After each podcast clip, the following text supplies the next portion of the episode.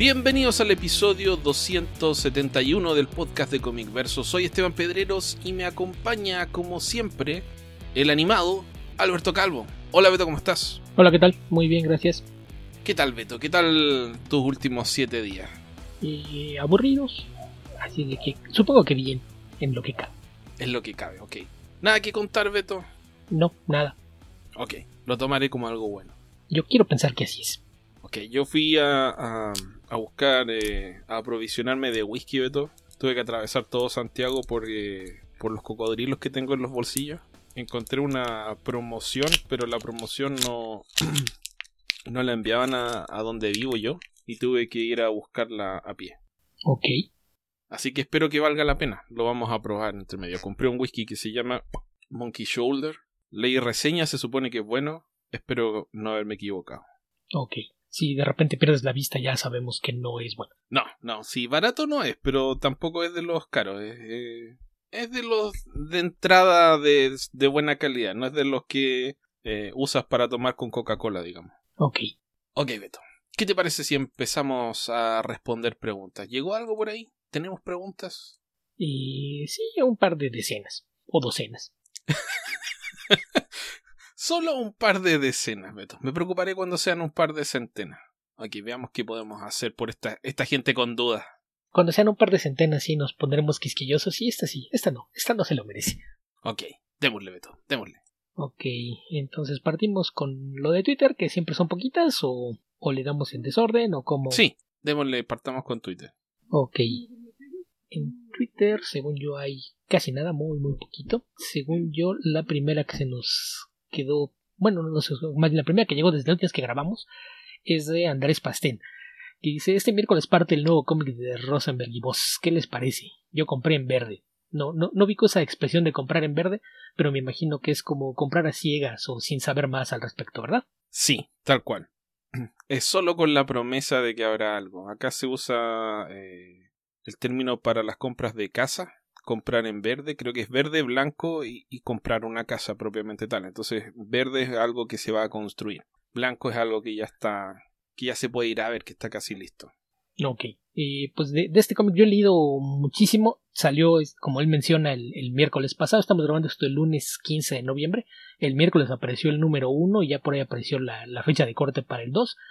Mucho ruido de parte de otros eh, creativos. Yo todavía no le he hecho un vistazo. Yo supongo que como de costumbre esperaría que haya dos o tres números antes de, echarle una probada, pero pues por el equipo creativo es algo que yo de todos modos pensaba leer, creo que ya, ya comentamos por aquí algunos trabajos previos de, de estos autores y la, la, idea de un montón de adolescentes en un futuro posapocalíptico que andan recolectando discos en lo que queda de, de los restos de la civilización es una premisa que a mí me atrae bastante, entonces pues habrá que echarle un vistazo porque por ahí so, sobre todo Matthew Rosenberg ha estado haciendo ruido respecto al, al cómic y contando la, la, historia de terror sobre la maldición que pesa sobre este título que, creo que, que, resulta casi tan divertida como para que valiera la pena hacer un, cómic memoria al respecto. No, no sé si tú has visto algo de eso. Vi que no, estuve ocupado viajando por Santiago y viendo cosas así que no, no pude hacer eso. Estaba también bastante ocupado en el trabajo y Vi algo, pero no lo pude leer, así que cuéntame mejor. Ah, pues es que eh, pues, ya ves que salió el aviso este de que Image Comics ya no va a ser segundas impresiones ni, ni reprints de ninguno de los títulos debido a la escasez de papel. Ajá. A, raíz de eso, pues puso el, aviso, ¿no? Si, si quieren leerlo, pues por favor vayan, compren el número uno y lo, lo más pronto que puedan, porque no, no, no va a haber reimpresiones, no, no sabemos en qué momento se, puede hacer algo al respecto. Y el número dos, pues avisen en la tienda que lo van a querer seguir leyendo, porque de otro modo no va a haber suficientes. Y procedió a, contar la, la historia de, de, horror alrededor de, de cómo se han dado la, las cosas para poder y trabajar en este cómic y resulta que, que pues todo parte de, que lo fueron haciendo en sus ratos libres y poco a poco iban trabajando en él y cuando hicieron la, la presentación en sociedad del proyecto fue en el Retailer Summit del año pasado que es donde las editoriales presentan proyectos a, a, los dueños de algunas tiendas de cómics y a gente de las distribuidoras, justamente para tratar de crear ruido alrededor del proyecto. Y resulta que pues esa presentación fue en febrero de 2020. Estaban hablando de lo mucho que iban a hacer en los siguientes meses acerca de su cómic, pero pues febrero de 2020 es el, el último mes en que el mundo operó de forma más o menos normal, entonces De ahí parte todo el problema. Después vinieron, eh, eh, no, no solo están enfrentando escasez de papel, sino escasez de vinil, porque hay que, recordar que este cómic cuando lo anunciaron, cada número va a tener una edición de lujo, aparte de, del cómic normal en, formato de grapas, que son de eh, aproximadamente el doble de páginas que un cómic normal, hay ediciones de pasta dura. Si tú compras la edición de pasta dura, este incluye un disco de audio de, vinil, de estos que a lo mejor algunos de, nuestros escuchas más jóvenes dirán, ¿qué? ¿Cómo que un disco de vinil? Sí, uno, de estos discos donde grababas música y no era un sistema óptico, no, no lo podías meter en una computadora ni nada por el estilo, se tocaba con una aguja. Uno de estos discos de 7 pulgadas que incluye covers de, de algunas canciones de, de, rock y punk. Beto, creo que los melómanos, los melómanos que nos escuchen, por jóvenes que sean, están familiarizados con el sistema. No, no lo sé. Digo, habrá muchos que digan, eh, ya, ya incluso el CD lo ven como obsoleto, entonces más, más vale hacer la aclaración de lo que es un, un disco de, de, de, vinil o lo que antes conocíamos como acetatos, que ya no, no son tal cual, pero pues entonces es así como, como proyecto maldito, se han encontrado con piedritas en el camino a lo largo de, todo el proceso y muchos retrasos por problemas personales y demás, y ahora están enfrentando escasez de papel y escasez de vinil, entonces por ahí pues se, se, complica un poquito la, idea de este proyecto que sonaba muy muy ambicioso desde un principio. Yo la, la verdad de, no, no, no sé, la idea de, de tomos de pasta dura tan delgados no me parece tan atractiva, además de que el envío es lo, lo que hace complicado el, asunto a México, pero probablemente si piensan en alguna forma de, de compilarlo de una forma que, que, sea más práctica para mover a grandes distancias, entonces sí, sí le entraré, pero es un proyecto que, repito, a mí me llama mucho la atención. Ok, suena, suena bien, Beto. ¿Qué más? ¿Qué otra pregunta tenemos por ahí? Ok, después de eso tenemos de Diego Brizón. Tal vez ya hayan respondido esto, pero no me tocó escucharlo. ¿Qué equipo creativo elegiría para realizar un cómic sobre su vida? ¿Sobre mi vida? Sí. Eh, no, no sé si. no sé si me considero digno de un cómic, Beto. No, no, no, no lo sé. Yo, yo siempre soy de la idea de que si hubiera algún cómic sobre mi vida, tendría por escribirlo yo mismo. Entonces, no sé. Sí. aquí podríamos aplicarla también como de castigo. ¿A quién pondrías? A Todd McFarlane y Rob Liefeld. Para que sufran los desgraciados. Total, nadie lo va a leer. Ok, me, me, voy a elegir a mí mismo, Beto. Si es que alguna vez hay un cómic autobiográfico, lo voy a hacer yo. Que no tengo, no tengo talento en ninguna de las áreas, así que no creo que sea muy buena. Bueno, eh, eh, tomando en cuenta que es autobiográfico, si no lo haces tú, no es autobiográfico. Exactamente. Ok, Beto. ¿Qué más? ¿Qué más? El mismo Diego Brizón. ¿Ha leído algo de la obra de Yolanda Vargas Dulce? No. ¿Qué opinión tienen sobre su material? Ninguna. ¿A qué atribuyen el éxito que tuvieron las adaptaciones de sus historias a la televisión?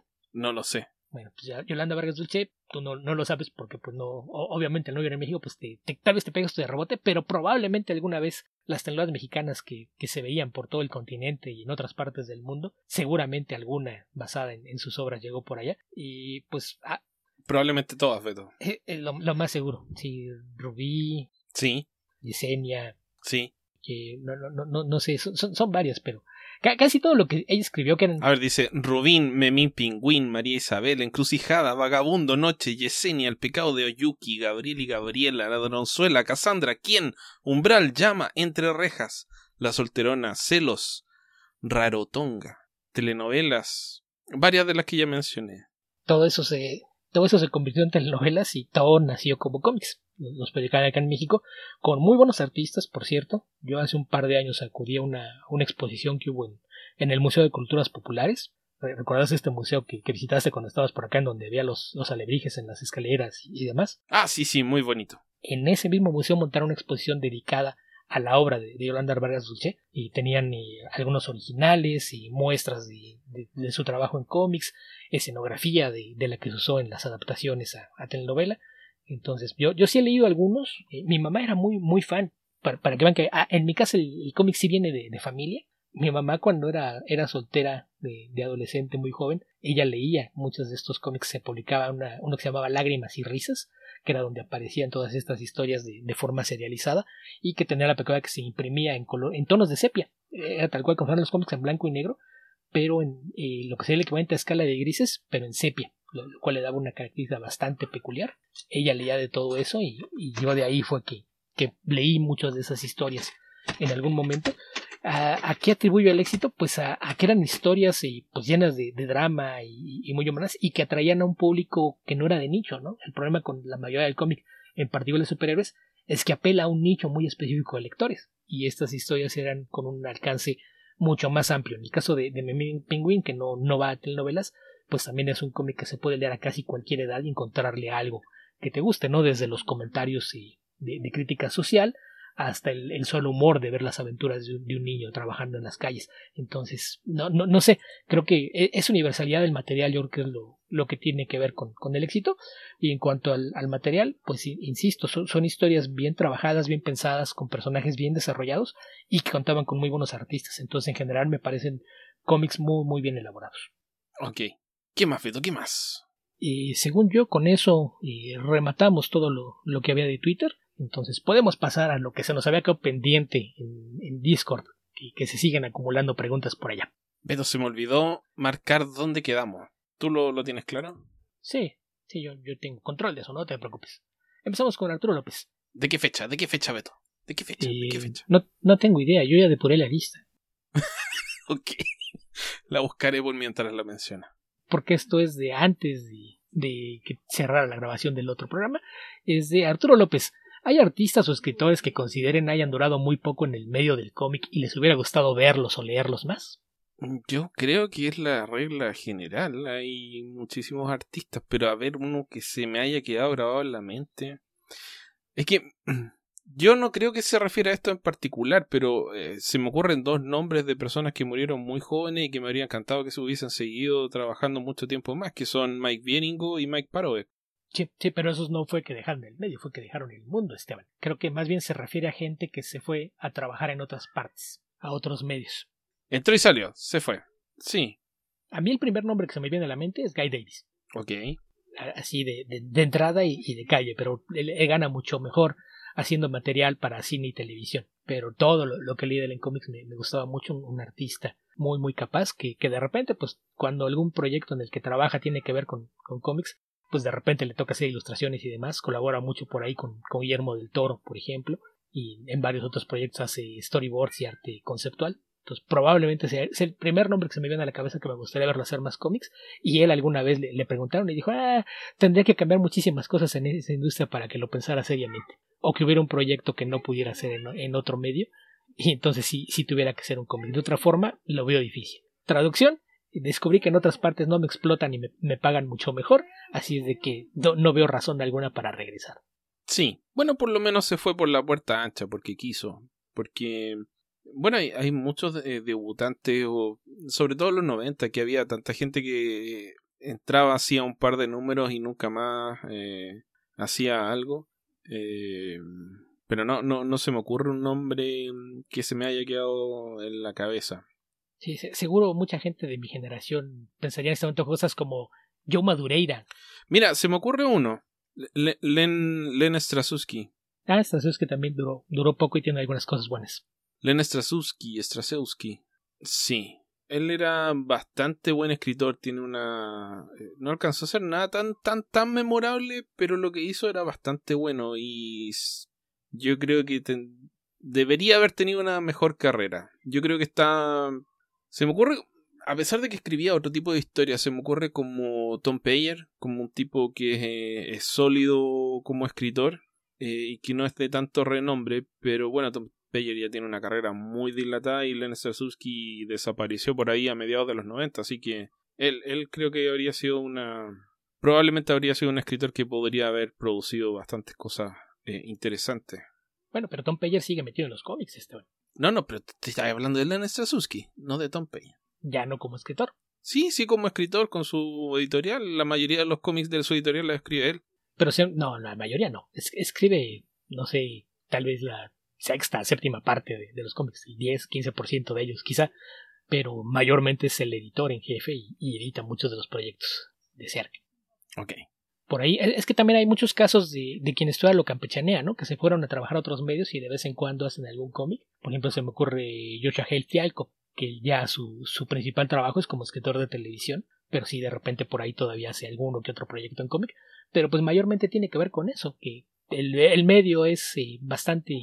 veleidoso. Bastante poco agradecido con la gente que trabaja en él ahí sí está como aquella cita que todo el mundo saca de contexto que utiliza siempre de, de Jack Kirby, ¿no? Los cómics te romperán el corazón. pues sí, aparte del corazón, romperán tus cuentas de banco, porque es un, trabajo con el que difícilmente se puede vivir. Así es. Y respecto a, tu pregunta de la fecha, esta fue del 4 de noviembre, este Lo encontré en Skip. ¿Qué más? ¿Qué más? Entonces, pasando a, lo que sigue, el mismo Arturo, ¿les gusta la obra de Jodorowsky? Eh, lo poco que he leído, eh, no tanto. A, mí de los cómics me gusta todo lo que he hecho con Moebius, pero creo que se debe más a Moebius que a Jodorowsky. Las tiras de Jodorowsky, cosas que escribe y demás, incluso sus películas, no soy fan. Hay algunas buenas ideas, pero creo que buenas ideas no siempre se traducen en buenas historias. Entonces, en general, puedo decir eso, que, que muchos de sus cómics me gustan, pero por los artistas que colaboran con él y no necesariamente por el trabajo de, de Jodorowsky. Te diría que cuando era más joven e impresionable, no que haya dejado de ser impresionable, pero era más impresionable aún, eh, la figura de Jodorowsky que está bastante ensalzada en Chile por ser, por ser tal vez el único escritor de cómics chileno famoso. Eh, y bueno, y de otras cosas, porque Jodorowsky no es lo único que ha hecho son cómics, eh, ha hecho cine, ha hecho varias cosas, es un autor de culto. Y tenía, sobre todo en, la época en que Internet no era... Antes de que Jodorowsky tuviese una cuenta de Twitter donde eh, demostrar que, que, no era tan interesante como uno podía pensar. Eh, tenía, eh, tenía esta fama de ser un tipo extraño, tenía esta aura de misterio y yo creo que por ahí tenía más expectativas del trabajo de Jodorowsky que otra cosa. Pero mis acercamientos al trabajo de Jodorowsky no, no han sido el tipo de obras que a mí me llaman la atención, no es algo que a mí me guste leer. Entonces no, no he insistido mucho porque a pesar de que tiene esa, esa fama y ese renombre, son cosas que no, no me llaman la atención. Sí, sí a, mí, a mí me pasaba similar, sobre todo con las películas. Todo el mundo hablaba de ellas como, hay obras prohibidas. Y ya con las veces, ¿y prohibidas por qué? O sea, están muy, eh. Y luego, y, y para, nada más para que veas que, que realmente no es tan relevante, pues está el, el famoso chiste que después circulaba en, en redes, ¿no? Que de, tomar frases y, y, ponértelas con una, una sola pregunta que te, te, deja, te deja en relevancia la, la profundidad de sus ideas. Era, ¿quién lo dijo? ¿Jodorowsky o Arjona? Y era, era difícil. Así, realmente es muy difícil distinguir a uno del otro. Era muy difícil. sí, sí a, había algunas que si, si ubicabas, y que, que hubieras escuchado alguna vez el, corito de la canción o lo que fuera, sabías de dónde venía, o que supieras eh, la película o, el escrito en donde salió, pues sí, pero fuera de, de, frases más conocidas, era muy difícil saber cuál era cuál. Ok, Beto. ¿Qué más? ¿Qué más? Pasando a lo que sigue. Tío Coy, ¿qué artista completo es su favorito? Me refiero a aquellos que escriban y dibujan, así como John Barnes en Fantastic Four o Stan Sakai. Hay varios, pero eh, Walt Simonson. Y yo insisto, yo jamás les voy a contestar con un solo nombre cada vez que me digan uno, su favorito. Nunca, jamás. Entonces, así de nombres así. Los primeros que me digan que Stan Saka, John Byrne, eh, Walt Simonson, Mike Miñola, Michael Olred, Andy Watson. Ok. Sigamos, Feto, sigamos. Que sigue, tenemos a JJ 2049. ¿Ha leído el crossover del Lobo vs. The Mask? No. En los últimos tres años no había leído algo que gritara tanto como Ah, los 90. Yo vi la portada y justamente pensé, ah, los 90, y por eso no lo leí. Probablemente. Sigamos, Beto. El crossover Punisher Wolverine Ghost Rider. Ah, no, pero eso era una alusión al otro. Eso, no es pregunta, Esteban. ¿Ves por qué curo la lista? ¿Ves por qué la curo? ¿Conoces la revista británica Warrior? ¿Qué nos pueden platicar acerca de ella? Nada. ¿Beto? ¿No la conoces?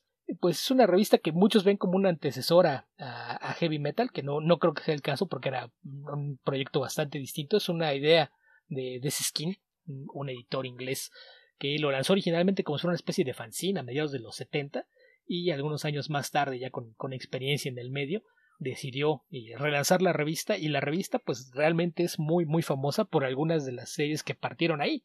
De entrada él, él fue el de la idea de llamar a David Lloyd y decir, oye, ¿te acuerdas de este cómic que, hiciste hace unos años de un vigilante que peleaba contra el sistema? ¿No te gustaría hacer algo similar? Y, y fue él quien, quien lo llevó y David dijo, ah, pues sí, tengo algunas ideas, pero no sé qué hacer con ellas. Y fue de ese skin quien le dijo, ah, pues mira, este, este, este joven que hacía por aquí tiras, tiras cómicas medio extrañas que, que dicen que tiene buenas ideas, se llama Alan Moore, te va a caer bien. Y los, los contactó y ahí fue donde nació Before Vendetta. También aprovechando que, que Alan Moore realmente no, no tenía todavía el, el, el nombre, pues le lo dejó hacer lo que quisiera y para, ese, para esa misma revista le ofreció que hiciera una nueva versión de un personaje eh, que originalmente nació en los años 50, que era una copia de, del Capitán Marvel original, de, de Shazam, y, se llamaba, se llamaba. Fue, un personaje que originalmente se creó cuando eh, se perdió el pleito legal y ya no había más cómics nuevos de, de Capitán Marvel. Y pues esta, esta versión hechiza y la, la, la empezaron a hacer para suplir la demanda de historias del personaje en Inglaterra y Marvelman después eh, cuando emigró a los Estados Unidos debido a que Marvel se oponía a que usaran ese nombre pues se convirtió en Miracle Man. Pero yo creo que esa es la, principal razón por la que la revista Warrior es famosa es porque ahí nacieron los seriales de, Before Vendetta que, se, concluyó hasta mucho después no, terminó en la revista y ahí nació la versión de Marvelman o Miracle Man de, de Alan Moore en la que colaboró con artistas como Gary Leach o Alan Davis y, y, también ahí nació The Boy Jeffrey Saga, un, un cómic de humor de, de, Alan Moore con arte de Paragos que ya comenté por aquí alguna vez, además de algunos otros seriales y bastante extraños. Por ahí recuerdo Axel Presbutton, una historia de, de Pedro Henry, que es, en realidad es Steve Moore, con arte de Steve Dillon, y uno de los primeros cómics conocidos de, de Gran Evolución que se llama The Liberators, donde colaboraba con el difunto John, John Ridway. Entonces, pues eso, era, una revista, una antología que, que, te presentaba capítulos de, no sé, unas ocho páginas, de cuatro o cinco historias en, en cada número. Y, y, pues era muy, muy famosa la, la revista, no, nunca tuvo las, las ventas que, que, les hubiera gustado. De hecho, la revista duró veintitantos números, creo que son veinticinco, veintiséis números nada más, y duró tanto porque la DC Skin la, la subsidiaba a través de, de lo que obtenía de, ingresos por otras publicaciones. Él es el, el editor en jefe de una revista que Comics International, que también ya había mencionado por aquí alguna vez. Y, lo, lo, que él ingresaba por otros proyectos lo utilizaba para subsidiar esta revista que no le iba tan bien. Ya hasta después de que dejó de existir fue cuando la revista empezó a ganar eh, cierto nombre y se volvió como de culto. Pero no era tan difícil conseguirla y era relativamente barata. Yo recuerdo que hace muchos años un amigo iba, iba a ir a pasar un par de semanas a Inglaterra y me, me, dijo, oye, ¿quieres que te traiga? Le dije, ah, pues si, si pasas por alguna tienda de cómics y hay números de la revista Warriors, tráete los que encuentres. Después no, no sé qué tontería hizo, que después me dijo, ah, es que sí, sí anduve allá y sí fue a dos tiendas de cómics, pero se me olvidó cómo se llamaba la revista, entonces no la pude comprar. Entonces me quedé con las ganas, pero mucho de ese material ya apareció en otras partes, hay colecciones y demás. Entonces, pues eso, eh, esa es la, la, razón por la que es famosa la revista, porque ahí nacieron algunos seriales que después se volvieron muy importantes. Ok, Beto. ¿Qué te parece si interrumpimos esta, este cuestionario y empezamos a comentar algunos cómics? Me parece bien. ¿Qué leíste esta semana? Eh, leí solamente un cómic Beto, pero tuve mucha suerte porque es muy, muy, muy bueno. Se llama Time Before Time, es un cómic escrito por Rory McConville y Declan Shalvey con arte de eh, Joe Palmer. Es... Eh, a ver, ¿cómo lo podríamos clasificar? Diríamos que es algo así como una historia de crimen con saltos en el tiempo. Time Before Time está ambientada en varias épocas realmente. Es sobre un traficante que se dedica a traficar cosas, objetos de valor entre distintas épocas. Trafica gente, trafica objetos, remedios, lo que sea que produzca dinero y trabaja para una para una mafia, para una organización grande que tiene eh, está sentada en varias épocas del tiempo, varias, varios momentos. Él específicamente viene de un año que es el año 2141 o 43 por ahí, no me acuerdo. 2140. Y eh, bueno, es uno de los traficantes más eficientes. Eh, no han especificado por qué hasta el momento donde llegué yo, que es el primer trade paperback, pero tiene una deuda con esta mafia. Entonces su posición como traficante no es voluntaria. En algún momento tiene que eh, lograr reponer ese dinero y de alguna forma siempre pasa algo que termina aumentando su deuda. Así que la mafia nunca lo deja salir de, esta, de este ciclo en el que está atrapado. Y empieza a soñar con la idea de escapar y escapar y escapar y trata de convencer a un amigo de que escapen juntos, de que se roben una de estas máquinas del tiempo que tiene esta, esta organización, que son máquinas de tiempo creadas en el futuro. El, el, viaje en el tiempo todavía no existe en el año 2140, sin embargo, lograron conseguir máquinas en el tiempo del futuro y apoderarse de varias de ellas y las empezaron a usar para traficar objetos. Eh, algo le ocurre a su amigo Oscar. Está, eh, Tatsuo y su amigo es Oscar y esto acelera todos sus planes, lo obliga a tomar la decisión de escapar. Y tiene la mala suerte de encontrarse en el momento en el que va a arrancar con un agente del FBI que tiene exactamente la misma idea, robarse una de estas naves y viajar a un momento en el tiempo en el cual está su familia, porque una de las razones o una de las cosas que se trafica, como dije, son personas, debido a que la vida de muchas personas está miserable en el año 2140, que varios de ellos eh, acumulan dinero y entregan todo con tal de poder escapar y viajar a, otra época donde puedan hacer una vida mejor, donde el mundo no esté tan destruido, donde las cosas no estén tan eh, en mal estado. Eh, a partir de esto se desencadena una serie de, de, eventos y viajes en el tiempo con los cuales este personaje busca, bueno, salvar su pellejo primero y más que nada sobrevivir. No, no tiene más, no tiene otras segundas intenciones. Quiere primero sobrevivir y eventualmente conseguir la libertad, lograr escapar definitivamente. Así que esa es, el, es la premisa. No quiero adelantar mucho porque el tema de que sean eh, viajes en el tiempo les voy a echar a perder la sorpresa. Lo que sí puedo decir es que no es la típica historia de viajes en el tiempo que esté llena de paradoja. Eh, se usa de una manera ingeniosa el viaje en el tiempo, pero no es eh, no es tan tan tan relevante el viaje en el tiempo. Tiene los momentos específicos de la historia en los que tiene eh, la importancia y tiene se produce una que otra paradoja o permite que los personajes reaccionen eh, de una manera que, que otros personajes no, no, esperan. Digamos, tú puedes viajar en el tiempo, estar un año en otro tiempo y volver al día siguiente del, que te fuiste. Entonces ese tipo de cosas ocurren en la historia, pero no en abundancia o en sobreabundancia. Y eh, el tema de los viajes en el tiempo es bastante eh, circunstancial, tiene más que ver con que eh, tomen la idea de que e, es absolutamente no, normal, pero común, es, parte del escenario de la vida de la gente que existan los viajes en el tiempo. Y esta es una ocupación más, entonces no es em, no es como este cómic que comentamos hace bastante tiempo de em, de Ivan Ivan el Terrible, creo que era Beto. De. Ah, ¿cómo se llama esta? La, la, editorial de Exo Manowar. Valiant.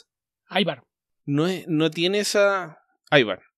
No tiene esa, esa característica de ser eh, algo así como Doctor Who eh, y que todo sea viaje en el tiempo aquí allá, etcétera. No, no tiene esa, ese carácter tan caótico pero es muy interesante porque es la vida de una persona relativamente normal. Es un, fulano común y corriente que se ve atrapado en circunstancias excepcionales y logra o trata de, de escapar con su vida lo, lo, mejor posible. El dibujo es muy bonito. No, no había visto este, a este dibujante. Me recuerda tal vez. Mm, ¿Cómo se llama el dibujante de Terminal City? Beto se me olvidó ahora. Michael Lark. Sí, pero no en el estilo que conoce la mayoría de la gente en Michael Lark, que es más como el de Terminal City. que es más, es más, eh, más negro más intenso, digamos, figura más, más simple, más definida. Eh, tiene un airecito a Miñola. Sí, sí, sí, lo tiene. Sobre todo en los rostros. Y, muy, muy bien. Eh, la ilustración muy bien, la historia muy bien. Como dije, no es, no es confusa, tiene que tener un par de ideas claras, eh, dónde está quién, dónde está cada quien dentro del desarrollo de la historia y punto. Y el último número del primer trade paperback presenta ya eh, lo que se viene, ya de qué manera se va a seguir desarrollando esta historia. Eh, me gustó mucho en todo sentido. Estéticamente la historia es, es interesante.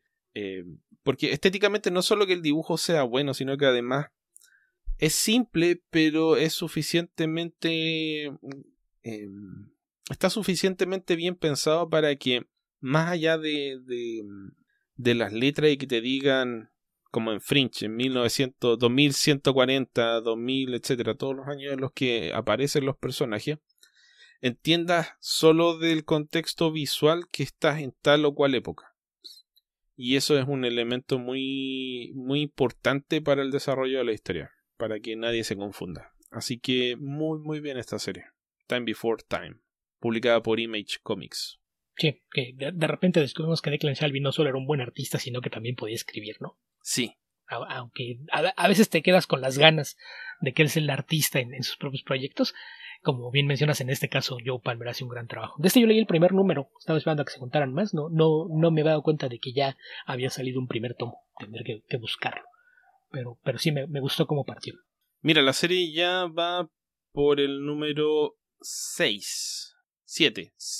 Va por el número 6, hasta ahí salió. Eh, así que eso, Beto. ¿Qué quieres comentar tú?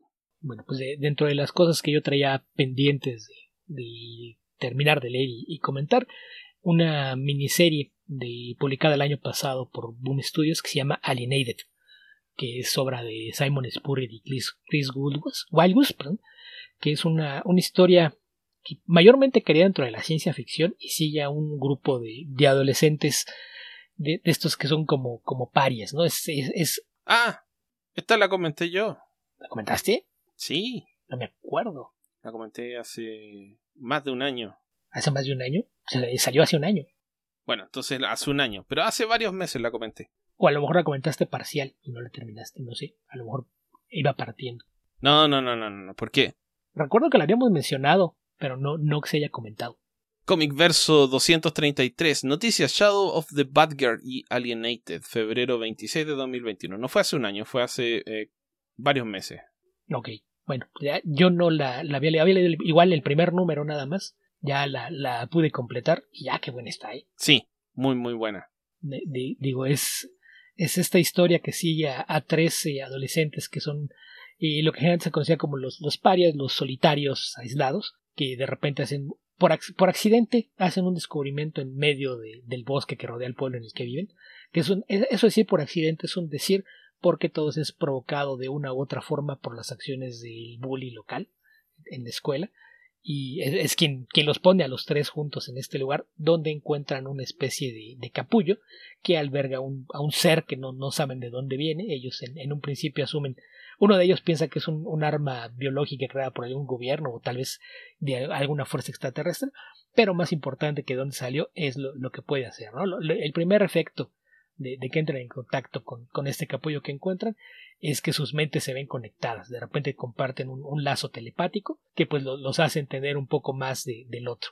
La pega que tienen estos tres jóvenes es que los tres comparten eh, hasta cierto punto nombre, porque se llaman eh, Samantha, Samuel y Samir, así es de que los tres son Sam de una u otra forma. Y lo, que hace el cómic es que a lo largo de, esta miniserie de seis números va explorando las personalidades de, los tres y em, aprendes mucho de, su pasado, qué es lo que los lleva a ser como, son y el por qué tienen e, esta peculiaridad de, comportarse de cierta forma. ¿no? En el caso de, Samantha, ella trata de aislarse del resto del mundo, no, no llamar la atención y después entiendes por qué es, por, un, trauma que sufrió respecto a un, evento común entre algún sector de, la adolescencia, que es un problema aparte, pero que, me parece que vale la pena que, lo descubran por sí mismos y leen esto. En el caso de Samuel, él tiene un, blog, un, videoblog, por, llamarlo de alguna forma, en donde hace toda clase de, protestas adolescentes incitando a la rebelión y demás, pero le, le, duele un poco que no ha logrado que su blog se vuelva viral o alcance el nivel de éxito de, un blogger famoso a quien él admira.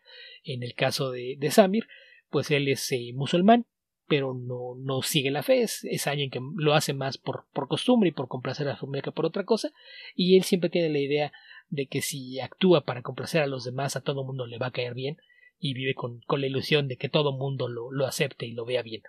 Entonces, estos tres personajes completamente distintos, pues de repente empiezan a, encontrar que tienen más cosas en común de, de las que los, los separan o, hacen distintos, y mientras se lidian con, con todo lo, lo, que les permite hacer una vez que el capullo revela que era el, el, huevo, por así llamarlo, de, de, un ser al que después se, se, refieren como chip, se dan cuenta de que les permite hacer cosas y a, su alrededor, interactuar con, con, el mundo o afectar las vidas de otras gentes. Y lo, lo que hace esta historia pues es ir lidiando con cómo es que primero aprenden a, a usarlo, la forma en la que primero piensan que lo pueden usar para hacer el bien y también la forma en la que empiezan a abusar de, del poder que les confiere tener contacto con esta criatura. Sí. E, es una historia que tal cual lidia con muchos problemas de, de la adolescencia de una forma interesante, todo lo, lo convierte en una metáfora a través de, de los juegos mentales que pueden hacer entre compartir información entre ellos, ver lo que hacen los demás o la forma en la que pueden afectar a los demás y termina ahí habiendo víctimas de, de esto que ellos hacen lo que termina por pensar que tal vez el arma biológica no es lo que encontraron, sino que son ellos mismos. Entonces una historia que la, verdad es que está muy bien construida, tiene un gran trabajo de, de guion de parte de Simon Spurrier, que no es ninguna sorpresa, digamos que es muy bueno escribiendo personajes, y lo que hace aquí es que crea un, grupo de, de, jóvenes que resulta bastante creíble, ¿no? Porque más allá de, de, los tres protagonistas, hay también por ahí chicos en la escuela con, con los que tienen algunas interacciones, que también están bien desarrollados, les da una personalidad propia y genera la, la clase de, conflictos que, que, hacen que la historia avance. Es un cómic que, que, como ya, ya se publicó el año pasado y pues, sobre todo en la primera mitad del año, el, tomo salió por ahí de noviembre del año pasado. Con, son seis números únicamente, es una, una, serie que pueden leer fácilmente en una tarde sin ningún problema y que vale mucho la pena. La verdad es que es, de esos cómics que, que, lo dejan a uno con, con la idea de, de que es la, la, clase de cosas que, que, si más gente supiera de ello, terminan convertidos en, en película o, miniserie en una plataforma de streaming y se vuelven más populares personajes eh, interesantes, una historia bien escrita, arte bastante agradable a la vista. Yo no conocía a Chris Wildwood antes de esto, pero me, gustó mucho su trabajo. Muy bonito. Y la verdad es que es un cómic que vale bastante la pena. Sí.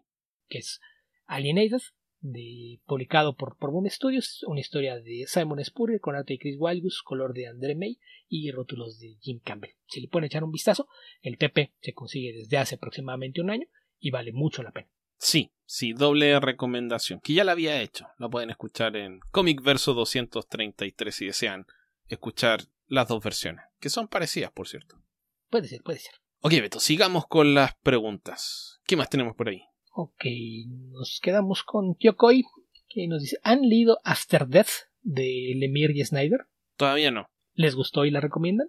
Todavía no la leo. Yo leí el primer número, no, no, no la leí completa, tenía muy buenas ideas, digo, creo que, creo que debe estar bien, ¿no? nunca la he terminado de leer, pero, pero sí tengo ganas de, de hacerlo, está por ahí en la pila de pendientes.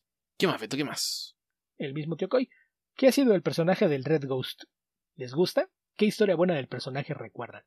No me puedo acordar la última vez que vi al personaje. Yo la última vez que lo vi fue cuando estaban eh, Tom DeFalco y, y Ron Friends a cargo de la historia de Spider-Man, o sea que eso tiene más de 30 años.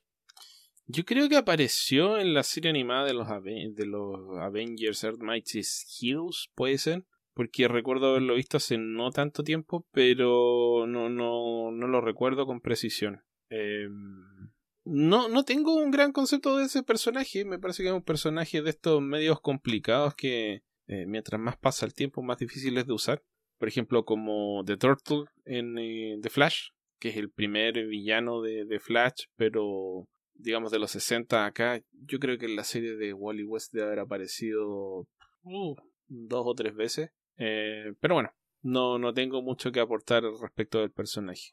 Hay gorilas, los gorilas siempre son bienvenidos a los cómics. Sí, creo que es un personaje de esos que es difícil usarlo porque es producto de su tiempo. ahí, ahí sí no hay ni, ni cómo negar que nació durante la Guerra Fría. Es eh, creación de, de, los años 60, apareció, no sé, por ahí en el primero o segundo año del título de los Fantastic Four. Y hasta cierto punto era como una especie de contraparte, ¿no? Porque así como los Fantastic Four adquirieron sus poderes eh, en un accidente, en un viaje al espacio, los poderes del Red Ghost eran muy similares, ¿no? Iván Kragov, este cosmonauta ruso, que pues eh, tenía como asistentes un grupo de simios que también habían sido parte de, de, los vuelos experimentales de los rusos. Entonces era como que en una versión retorcida de los Cuatro Fantásticos pudo haber sido un científico o un astronauta con, con un montón de simios. Y es la, la, idea de, detrás del personaje, pero justamente el, el, hecho de que naciera como producto de, la Guerra Fría, una, una contraparte comunista a, lo que era el origen de los cuatro fantásticos, pues limitaba un poquito lo que pudieras hacer con él. Entonces eh, me, sorprende que se la haya podido usar durante décadas, todavía después de, aquellas primeras apariciones, que pues era, era eso, ¿no? Un personaje como, como ya mencionaste, el, incluir simios es algo que, eh, por alguna razón, eh, no, no, no, sé si es el hecho de, de, que también de una u otra forma somos homínidos, primates, y te crea este, esta cierta simpatía por, por estos animales, que eran un, orangután, un babún y un gorila, si no mal recuerdo, pues era, era parte de, de lo que lo hacía atractivo, ¿no? El, tener a alguien que, que, tuviera simios inteligentes trabajando con él era lo, que lo hacía atractivo. Pero como ya mencioné, yo la última historia que recuerdo haber leído eh, es aquella en, Spider-Man, que estaba bien porque aparte pues si lo piensas de una u otra forma, el, personaje del Red Ghost tiene un, cierto origen trágico, que es algo que funcionaba muy bien en los villanos de Spider-Man y, me parece que en aquella historia funciona bastante bien. Pero, pero historias así memorables de él, la verdad es que no, no podría mencionar nada, nada en particular. Ok, ¿qué más, Beto? ¿Qué más? Después de eso tenemos de Julio Villanueva. No recuerdo si hablaron del tema, pero ¿qué les parece la colección de cómics que se ha publicado hasta hoy el Fondo de Cultura Económica? Beto habló de esto hace no tanto tiempo, habrán sido hace unos 10 episodios, algo así. Algo así, un par de meses. Sí, sí, comentamos lo, que había. Y pues al parecer hay intenciones de, expandir la, línea. Por ahí sé que apareció un tomo de, corto maltés, que no sé si es parte de la misma línea, pero se, encuentra en el Fondo de Cultura Económica. Pero en general yo creo que, es algo que vale la pena echarle un vistazo. Sobre todo porque te da perspectivas de, de cómic hecho en otras partes del mundo y de géneros muy distintos a los superhéroes. Pero en general Aquí le dimos hace algunos programas un repaso a, algunos de los títulos que habían anunciado como esa primera oleada y había algunas cosas bastante recomendables. ¿Qué más, Beto? ¿Qué más? El mismo Julio, ¿ha leído algo de Rogue Trooper? No.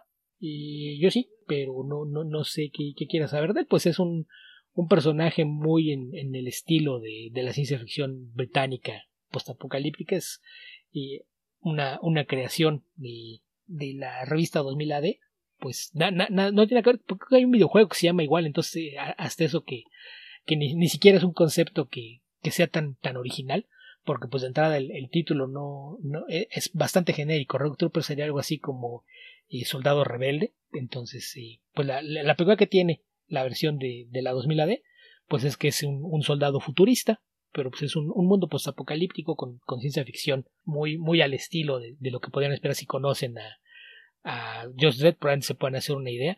No recuerdo quién es el, escritor que lo creó, pero su primer dibujante, si no mal recuerdo, fue Dave Gibbons, muchos años antes de, de hacerse famoso por su trabajo en, los Estados Unidos. Y en alguna época lo escribió Gordon Rennie, pero estoy casi seguro de que él no es el creador del personaje. Y, hay colecciones de, de, historias del personaje. Eh, de, hecho, visualmente le, da un, airecito a soldados eh, más clásicos, pero pues la idea es que existe en un mundo postapocalíptico. Entonces no, no, no, no sé qué, qué, mucho podríamos decir acerca de, esto, porque la, la única pregunta que tiene la, la historia, que, que es lo, lo, que lo hace interesante, es que es un, un soldado eh, genérico de, la infantería creada de, de, forma genética que interactúa con tres mentes que están eh, digamos, tres inteligencias, no son artificiales, porque supone que son mentes de, de, gente muerta que, que, fueron montadas en su equipo. Entonces, tal cual es como si, si tuviera armamento inteligente que lo acompaña y, la misión que tenía en, en, algunas de sus historias era que estaban buscando un traidor.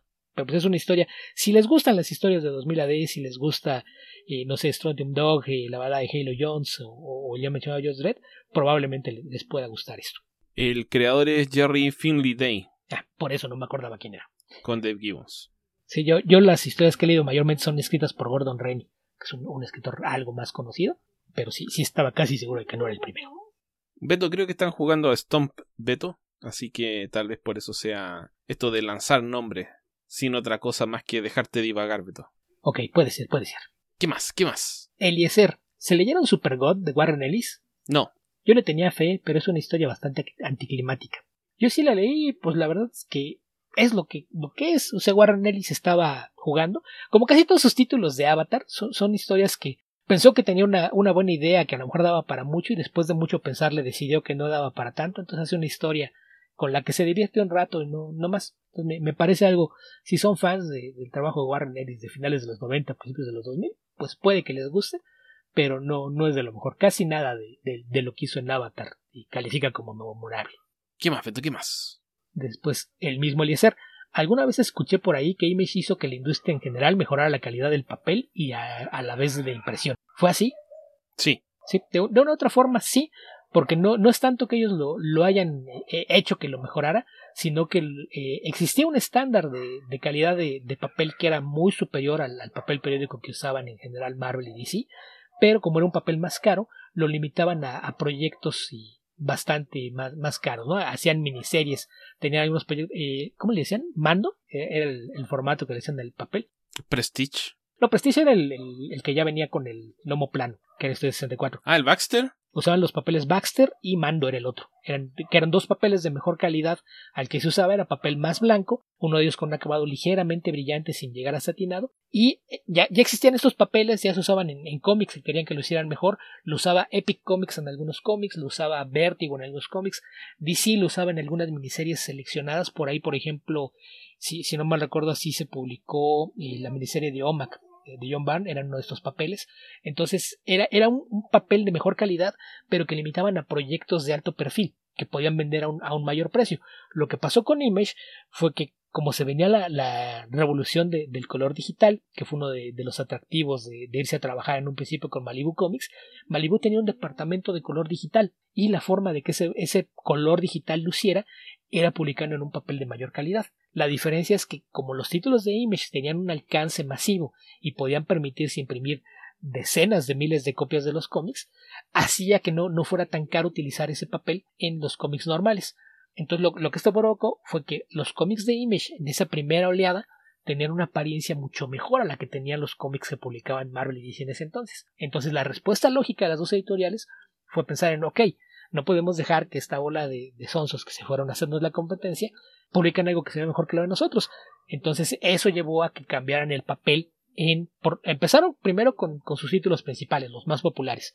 Entonces, de, del lado de, de, DC empezaron con los títulos de la Liga de la Justicia, Superman y Batman, y del lado de, de Marvel con los títulos sobre todo de Mutantes y de los Avengers. Ok, ah, y los de Spider-Man. Vamos a ponerles este papel eh, de mejor calidad y los títulos en donde tenemos escritores de, cierto renombre, el, Hulk de, Peter David, por ejemplo, fue otro de esos, empezaron a hacer este otro papel y que tenía una mejor calidad para reproducir mejor el color, fue cuando empezaron también a meter departamentos de, de color digital y poco a poco pues esto se terminó por convertir en el nuevo estándar de la industria, terminaron por abandonar el papel periódico. Entonces fue un poquito de rebote, pero sí fueron los que promovieron que se le diera un uso más común al papel de mejor calidad.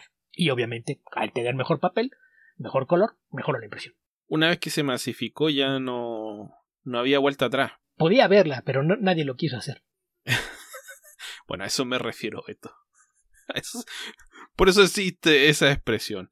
Eh, así que sí, sí, es, es, es, así. No exactamente, pero es así. ¿Qué más, Beto? ¿Qué más? Tenemos de JJ 2049. Con los anuncios de las nuevas series del MCU y los vistazos, ¿cuál les emociona más y cuál menos? Ninguna. Nada de nada. Así de, de, de amargado estamos ya, Esteban. No, nada de nada. No, pero no significa que no las vaya a ver, pero. ¿No, no, no te emociona la serie de, de Hawkeye? Mm, pero esa ya está anunciada. No, pero es que también dice los vistazos. Digo, de las nuevas, por ejemplo, la, la de Agatha no me interesa para nada. ¿No te interesa ver a la Mary Poppins del universo Marvel? Mm, no, en lo absoluto. Qué mal. ¿Por qué? Qué mal. Yo quiero ver exactamente qué todo le van a dar a la historia. Más bien eso es lo, lo que va.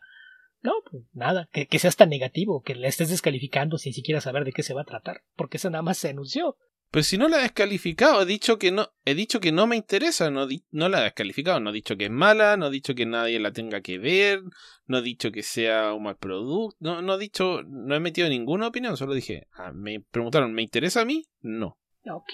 Pues a mí, de los vistazos, pues realmente fueron tal cual teasers lo que presentaron, sobre todo de She-Hulk y, y, de Moon Knight, que pues de ninguna de las dos ves realmente mucho. Me, me gusta que la de She-Hulk parece ser que va a ser en un tono ligero, y tengo la impresión, incluso por, por la apariencia gráfica, que va a estar basada en el ron de Dan Slott, lo cual puede resultar en algo bastante divertido. Incluso por ahí el, el teaser cierra con una escena que hace alusión a la vieja serie de televisión producido por Bill Bixby y Lou Ferrigno. Entonces, pues no, no, no sé, creo que, que si hacen She-Hulk sin tomársela en serio, eso puede resultar en algo muy divertido. El, el Moon Knight, pues ya, ya sabemos que es el, el, el Batman de, de Marvel, con el agregado por ahí de esquizofrenia. Te, te juegan un poquito con, con, la idea de que sufre de esquizofrenia y hay elementos mitológicos y demás, entonces habrá que ver cómo lo balancean. Pero pues en general creo que, que, que lucen bien, están eh, más que otra cosa presentaron los logos de muchos proyectos ya anunciados, el, el especial animado de, de Groot, el especial de Navidad de, de los Guardianes de la Galaxia, y el, el logo que ya mencionamos de, de la serie de Agatha, que, que no sabemos de, de, qué va a ser, pero pues en, en general creo que que, que, se ven bien, pero pues ya, ya será cosa de, conforme haya más detalles de cada producto, decidir qué, qué tanto te atrae cada uno de ellos. Pero también de, de eso a, a hablar de, emocionar, creo que a veces es el, el adjetivo equivocado, ¿no? Creo que yo, yo usaría más interesar. ¿Qué, qué, qué te interesa? Para, para nosotros por lo menos sí. Sí, no, o sea, no, no sé, decir que te emociona una serie o película de televisión creo que es un exceso. Me interesa, pero no me emociona. Hay que agregar un nuevo, un nuevo emoji para nosotros. Sí, puede ser. No, no, no sé, pero no me imagino a nadie que haya visto el video, que, que hay un video por ahí como de, no sé, 14, 15 minutos en, en Disney Plus, que, que, te resume muchos de los avances. No me imagino a nadie que estuviera viendo el video y estuviese brincando en su asiento y gritando, ¡Yuhu! ¡Sí! ¡Sí! ¡Eso es lo que esperaba! ¡Sí! ¡Sí! No, no sé, creo que no. A, a, menos que tengamos conceptos distintos de lo que es emocionarse.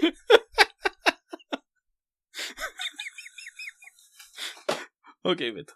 Eh, ¿Qué más? ¿Qué más? Mira, el de. El que me llama la atención es el de Echo, pero no, no me llama la atención en el sentido que lo quiera ver, sino que pienso, mmm, ¿será que van a contratar a Jeremy Renner para hacer la serie de Echo? ¿Será? ¿Será o no? No lo sé. ¿Y por qué Jeremy Renner? Eh, si mal... Ah, no, me estoy confundiendo. No, Echo era otro personaje. No, ¿cómo se llama el... Eh, la otra identidad de Hawkeye cuando desaparecía y reaparecía? Ronin. Y ese va a ser parte de la serie de Hawkeye. Eso, Ronin. Sí, sí, tienes razón. No, me confundí. De hecho, por, por este último avance, el último avance te da a entender que eh, cuando aparece Ronin, en realidad es Kate. Sí. Así es de que ah, habrá que ver qué, qué pasa por ahí. Porque sabemos que, que Clint fue, fue, fue Ronin durante el blip. Y entonces aquí al parecer, al partir la serie, Kate asume la identidad de, de Ronin, pero no, no sé. No, porque Echo, Echo es el personaje, esta chica que es sorda, que apareció originalmente en los cómics de, de Daredevil cuando lo hacían David Mack y Joe Quesada. Sí. Que es una, una chica de, de ascendencia nativoamericana. Y de hecho ya hay casting porque va a tener un papel en, dentro de la serie de hockey. Y de ahí lo van a hacer como spin-off. Que también es, es, otra de las razones que dicen, ok, hicieron un personaje de Daredevil. Que esto es decir que si iban a integrar a Daredevil, no sabemos. Pero, pero por lo pronto el personaje de Echo es una chica que se llama Maya López, que, que tiene por ahí eh, raíces nativoamericanas y, y hispanas. Ya hay una actriz que, que, va a ser ella y ya incluso presentó fotos en la que se ve que sí trae la marca de, de la mano en el rostro. Esa es la, la serie de Echo. Na, nada que ver con, con, Ronin. O sea, no, no va a haber una serie separada de Ronin. No, no sé. ¿En qué estabas pensando, Esteban? Yo tampoco, Beto. ¿Qué, ¿Qué otra pregunta tenemos por ahí? Arturo López. ¿Pueden hablar sobre Alex Sinner? ¿La recomiendan? No, no, no puedo decir mucho sobre Alex Sinner. No la he leído de partida, solo tengo algunas referencias. Creo que de ahí de donde robó eh, Kit Giffen, ¿no? ¿Qué se robó? Eh, dibujos de José Muñoz. Ah, sí, como que tomó mucha influencia, ¿no? No, no sé si me te voy a decir que se robó, pero sí, sí como que... No, fue acusado, derechamente fue acusado de plagio. Ah, sí, sí fue acusado. Sí. Yo me acuerdo que se discutió sí. al, al, respecto, pero no sabía que se había habido una acusación formal. Yo he visto imágenes, pero nunca lo he leído. Es esas cosas que tengo en, en la lista de, de, pendientes, que ya, ya hay, es más fácil ahora conseguir los tomos, tanto en inglés como en español, pero no, nunca lo he leído. ¿Qué más, Beto? ¿Qué más? Eh, Manu GNX, uno de los eh, añadidos recientemente a nuestro servidor de Discord, nos pregunta: ¿Ya le echaron un ojo a, a Radio Steers for Vengeance de Remender y Lima Araújo? A mí me gustó el apartado gráfico. ¿Hay otra cosa que recomienden de Araújo? No me suena, la verdad. No sé si he leído otra cosa de él. Yo he visto. Eh, no, la serie todavía no la leo. Yo he visto por ahí algunas portadas y pin-ups que ha hecho para otros cómics, pero no he leído nada más de él. Eh, hizo por ahí alguna cosa para los, los proyectos de, de, la línea de cómics de Heavy Metal, pero no, no leí lo, lo que él hizo. Y, pero el número uno de, de Alex Urbeñas, que le eché un vistazo, me, me gustó. Al, menos gráficamente está bien, la historia pinta interesante, pero volvemos a lo mismo. Algunas veces le echo un vistazo al número uno para ver qué tal, y después espero a, que se junten algunos cómics antes de, entrarle, pero es una serie de cómic. Obviamente, pues desde el título uno se imagina que es tal cual una, una historia de venganza, y pues sí, por ahí va la, la idea, pero partió bien, a, a, ver qué tal se, se pone después, pero de, del artista, como menciono, he visto ilustraciones de él, por ahí pin-ups y portadas, pero no más, entonces no, no sabía qué más recomendar de él. Mm. Mira, si le haces clic a su nombre, vas a dar una página donde eh, menciona Hitgirl, Kikas y Seven to Eternity. No sé qué habrá hecho en Seven to Eternity. Eh, the Wicked and the Divine y Generation Gone. Aparentemente habría trabajado en esas series. Sí, en Seven to Eternity, si no me equivoco, hizo portadas variantes. Ya, creo que tendría que ser esta la que hay que revisar si es que les interesa el arte. Tendría que ser eh, Generation Gone de Alex Scott con André Lima Araújo. Sí, sí, digo, fuera de eso yo lo he visto. No la he leído, ni la puedo recomendar, personalmente, pero es eh, la serie donde tiene un... Bueno, es el artista principal. Sí, digo, fuera de eso yo he visto portadas, muchas portadas, pero no, arte en interiores no, no me he topado con nada de él antes de esto. Pasando a lo que sigue, Jorge Hernández. No sé si esta pregunta sea válida por aquí porque es muy específica. En el volumen 9 de Sandman, el Corinthian busca a Daniel y se madrea a Loki, y el Puck le dice que si pelean, él sería más difícil de lidiar con él. ¿Qué creen que hubiera pasado si se enfrentan? ¿Sabes si en las historias originales el Puck es realmente fuerte o algo así? Eh, yo supongo que usted este tiene que ser el, el Puck de Shakespeare, ¿no? Sí, sí es al, que se refiere, al, al, del Reino de las Hadas. Ok, no, no era fuerte exactamente, era ingenioso. Eh, no, no sé, Beto, si tienes eh, alguna forma de responder esa pregunta. Pues es que es lo, lo que llamaban un sprite, ¿no? Era Sí. a- alguien ligado a la naturaleza, pero es hasta cierto punto era un poquito como Loki, ¿no? Es alguien más de, de ingenio y de hacer travesuras, engañarte, lo que sea. Entonces no, no es tanto que fuera de fuerza, pero menos malintencionado, diría yo. Eh, Ajá, sí, menos malintencionado, pero tal vez, tal vez lo que lo hace más peligroso es mucho más consciente de lo que hace. sí. Ok. Entonces, probablemente por ahí iba- la alusión. El, el decir, pues sí, a, a lo mejor le, le ganaste a él porque eres más fuerte y él eh, tiende a ser traicionero y demás, pero tal vez no es tan creativo en la clase de cosas que puede hacer. Yo me imagino que era por ahí. Que yo por ahí en, en, en donde lo puse esto, en el servidor de esto, cuando lo puse así, pensar en, ok, estamos hablando de Sandman, ¿y por qué, por qué estar hablando de qué pasaría si se pelean dos personajes? Aquí nos regresamos a la respuesta de cajón, que por ahí encontré un video que voy a empezar a usar como respuesta, que dice Stanley, cada vez que alguien pregunta quién ganaría en esta pelea, solamente existe una respuesta posible. Va a ganar quien el escritor quiera que gane. Sí. Siempre. Porque son historias, son personajes ficticios, y ellos hacen lo que uno les dice. Va a ganar quien el escritor quiera que gane. Entonces, mientras se preguntó esto de fuerte, yo le respondí por ahí con una imagen de Puck, el miembro de Alpha Flight, y con eh, vendas en, en los puños y en posición de, de pelear. Eh, E- e- ese Puck sí sería más adecuado. hay que leer eh, Sueño de una noche de verano. La película no. No. No, la película no. No, la película no, no, no ni, ni siquiera es una adaptación eh, fiel a la historia, entonces no. No, lee, lee la obra de teatro porque además no es una obra de teatro larga, debe ser... No, es muy corta. ¿Cuánto, Beto? ¿100, 100 150 páginas? Algo así. Cuando la ponen en escena es una obra de teatro de una hora o menos. Sí, así que eso. Así es de que ese es más o menos el tiempo que te va a tomar leerla. Una hora o menos. Es muy probable que encuentres por ahí algún libro muy barato y probablemente venga La Tempestad y Sueño de una noche de verano. Muy probablemente.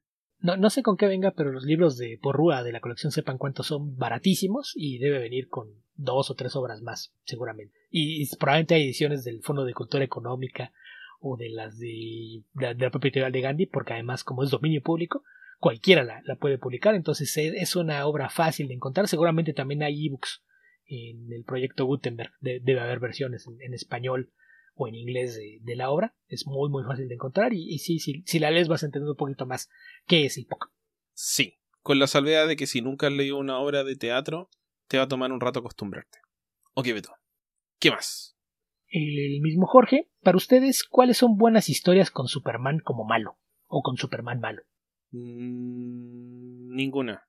Sí, es, es que de, de partida, al momento de que Superman es el villano, deja de ser Superman. Entonces, Creo que el tema, y este es más personal diría yo, porque hay gente que compra esta premisa con mayor facilidad que yo, pero pienso que Superman es, es como Captain America, debiera ser el, el incorrompible o el incorruptible. Entonces, em, la idea de que algo justifique que Superman se vuelva malo es la parte con la que yo siempre tengo problemas. Em, sí, además, ha- habría que, que ver exactamente a qué nos fuimos con malo. sí, Porque un- una cosa es malo, que sería el villano, y otra cosa es que se convierte en un antihéroe, que eso lo han hecho muchas veces, que, que es de donde parte toda la, la idea de Injustice, que probablemente sea la versión más popular, pero o Kingdom Come. se, en Kingdom Come es a medias, ¿no? Hasta cierto punto, porque ahí, ahí sí Sí. ti- tiene esto ya como, como punto de, de contraste a, a Magog. Entonces no, no, no va por ahí. Pero es un poquito como la, la historia de, de Joe Kelly, ¿no? Esta de What's so funny about the Truth, Justice and the American Way, que tenía estos personajes que eran como una, una copia, una versión de, de The Authority, Y, y, cuando quieres un Superman malo, pues hay muchos personajes con, con los que lo puedes hacer. Manchester Black. O, sea, o, más fácil, Ultraman, el Ultraman de, de Tierra. Bueno, no, no, no, no sé qué Tierra hacía ahora, porque en algún momento fue la Tierra 2, luego fue la Tierra 3, y luego ya no supe en qué quedaron, pero el sindicato del mar, creo que quedó como Tierra 3, ¿no? primero fue la Tierra 3. Primero fue la 3, luego fue la, la 2 y, y, y, no sé actualmente si, si, sigan existiendo como está, pero originalmente era Tierra 3 donde el único héroe era Luthor. Sí. Pero no, no, sé, a, a, mí realmente no, no, no me agradan mucho las historias porque sí tendrías que hacer algo que, que, que, te lo justifique. Hay puede ser versiones malvadas de Superman y generalmente le salen mal. Ahí, ahí tienes a, al Superman Cyborg, a Hank Shaw, ahí está el Superboy Prime, y, y, no funcionan. incluso han hecho eso mismo con algunas de sus copias, ¿no? Ya, ya hicieron por ahí una historia en la que eh, Hyperion del Escuadrón Supreme también se, se, vuelve malo. Pero no, no sé, a mí me, me parece que, son historias que te pueden funcionar dentro de algún contexto, pero no hay una historia que sea buena por sí misma en la que interpretes a, a Superman como el malo de la historia, como un villano. No, no, no, no funciona porque el personaje no está hecho para ello. Creo que a esta altura de mi vida también el hecho de que si partes a ver, cuando tenía 15 o 20 años, me, creo que me, este tipo de historias me fascinaba mucho más que ahora. Ahora, eh, al revés, el tipo de historias que parten con el cinismo de un Superman malo, sea Superman o un homólogo, em, ya sé para dónde voy. Entonces, me producen inmediatamente em, una reacción negativa, porque no es el tipo de historias que quiero leer. O sea, no, no leo cómics de superhéroes para sumergirme en el cinismo, de eso tengo bastante, entonces no es lo que ando buscando en las historias o en ese tipo de historias. No significa que no las pueda leer, pero en general eh, no, no, no, es lo que quiero eh, leer, entonces no me llama tanto la atención. Pero supongo que podríamos decir de lo que hemos hablado acá, que, que nos haya gustado y donde haya un Superman malo, The Voice, pero la, la versión de, de Amazon Prime. Eh, pero en general es, eso, es ofrecerte un mundo muy oscuro donde de alguna forma o combates con esperanza o con garra o de alguna forma, pero es ponerte la, la cuesta tan arriba que es casi imposible pensar en victoria.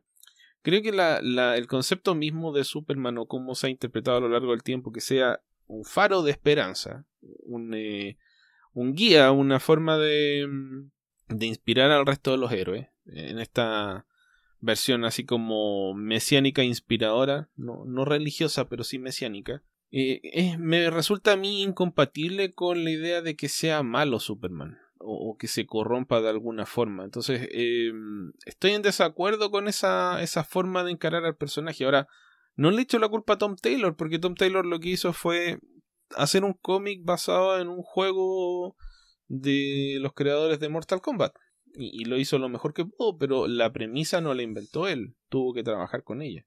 Y le, sacó mucho jugo a una premisa que era mala. Entonces, la, la, verdad es que eso habla de qué tan buen escritor es.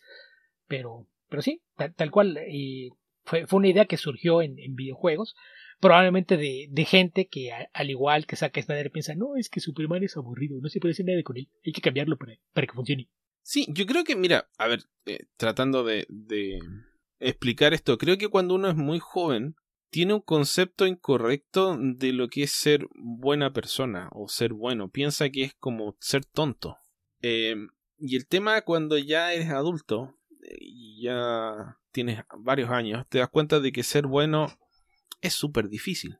Ser cínico, ser eh, mal educado, ser indiferente, ser todas esas cosas es lo más sencillo del mundo, es preocuparte de ti mismo y punto ser bueno, contestarle bien a la gente, ayudar a tu vecino, hacer todas esas cosas positivas que mejoran la vida no solo tuya, sino de mucha gente a tu alrededor, es difícil, es caerse todos los días, levantarse y sonreír de nuevo. Entonces, eso es, es complejo y es noble y es, es difícil de hacer. Entonces, es más inspirador a mi edad ese concepto de héroe que el concepto del héroe cínico, porque el héroe cínico es para el joven que piensa que el que es bueno es tonto.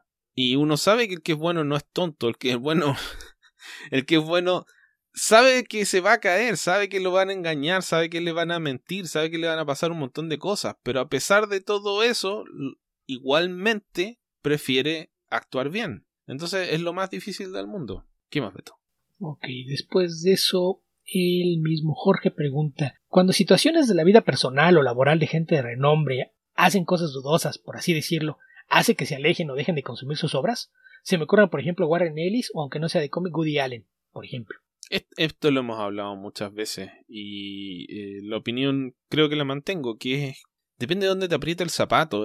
no es lo mismo que hablen mal de un tipo que, o de una mujer o quien sea, de una persona cuyo trabajo te interesa más o menos, o lo leíste de vez en cuando, o lo escuchaste un poco, que cuando hablan de la persona que más admiras en determinado arte o determinada cosa. Eh, no sería lo mismo para mí, por ejemplo, que me digan, oye, eh, R. Kelly es violador y va a estar preso y no hay que escuchar su música. Y diría, ah, ¿qué? Uy, sí, voy a sufrir mucho de no escuchar más música de R. Kelly. Pero si me dijeran, oye, lo mismo pero con Pearl Jam, no sería lo mismo. Dudo mucho que eso llegue a pasar, por cierto. Pero eh, es, es, distinto donde te aprieta el zapato. Yo creo que donde se va, se ve más esto es con Michael Jackson.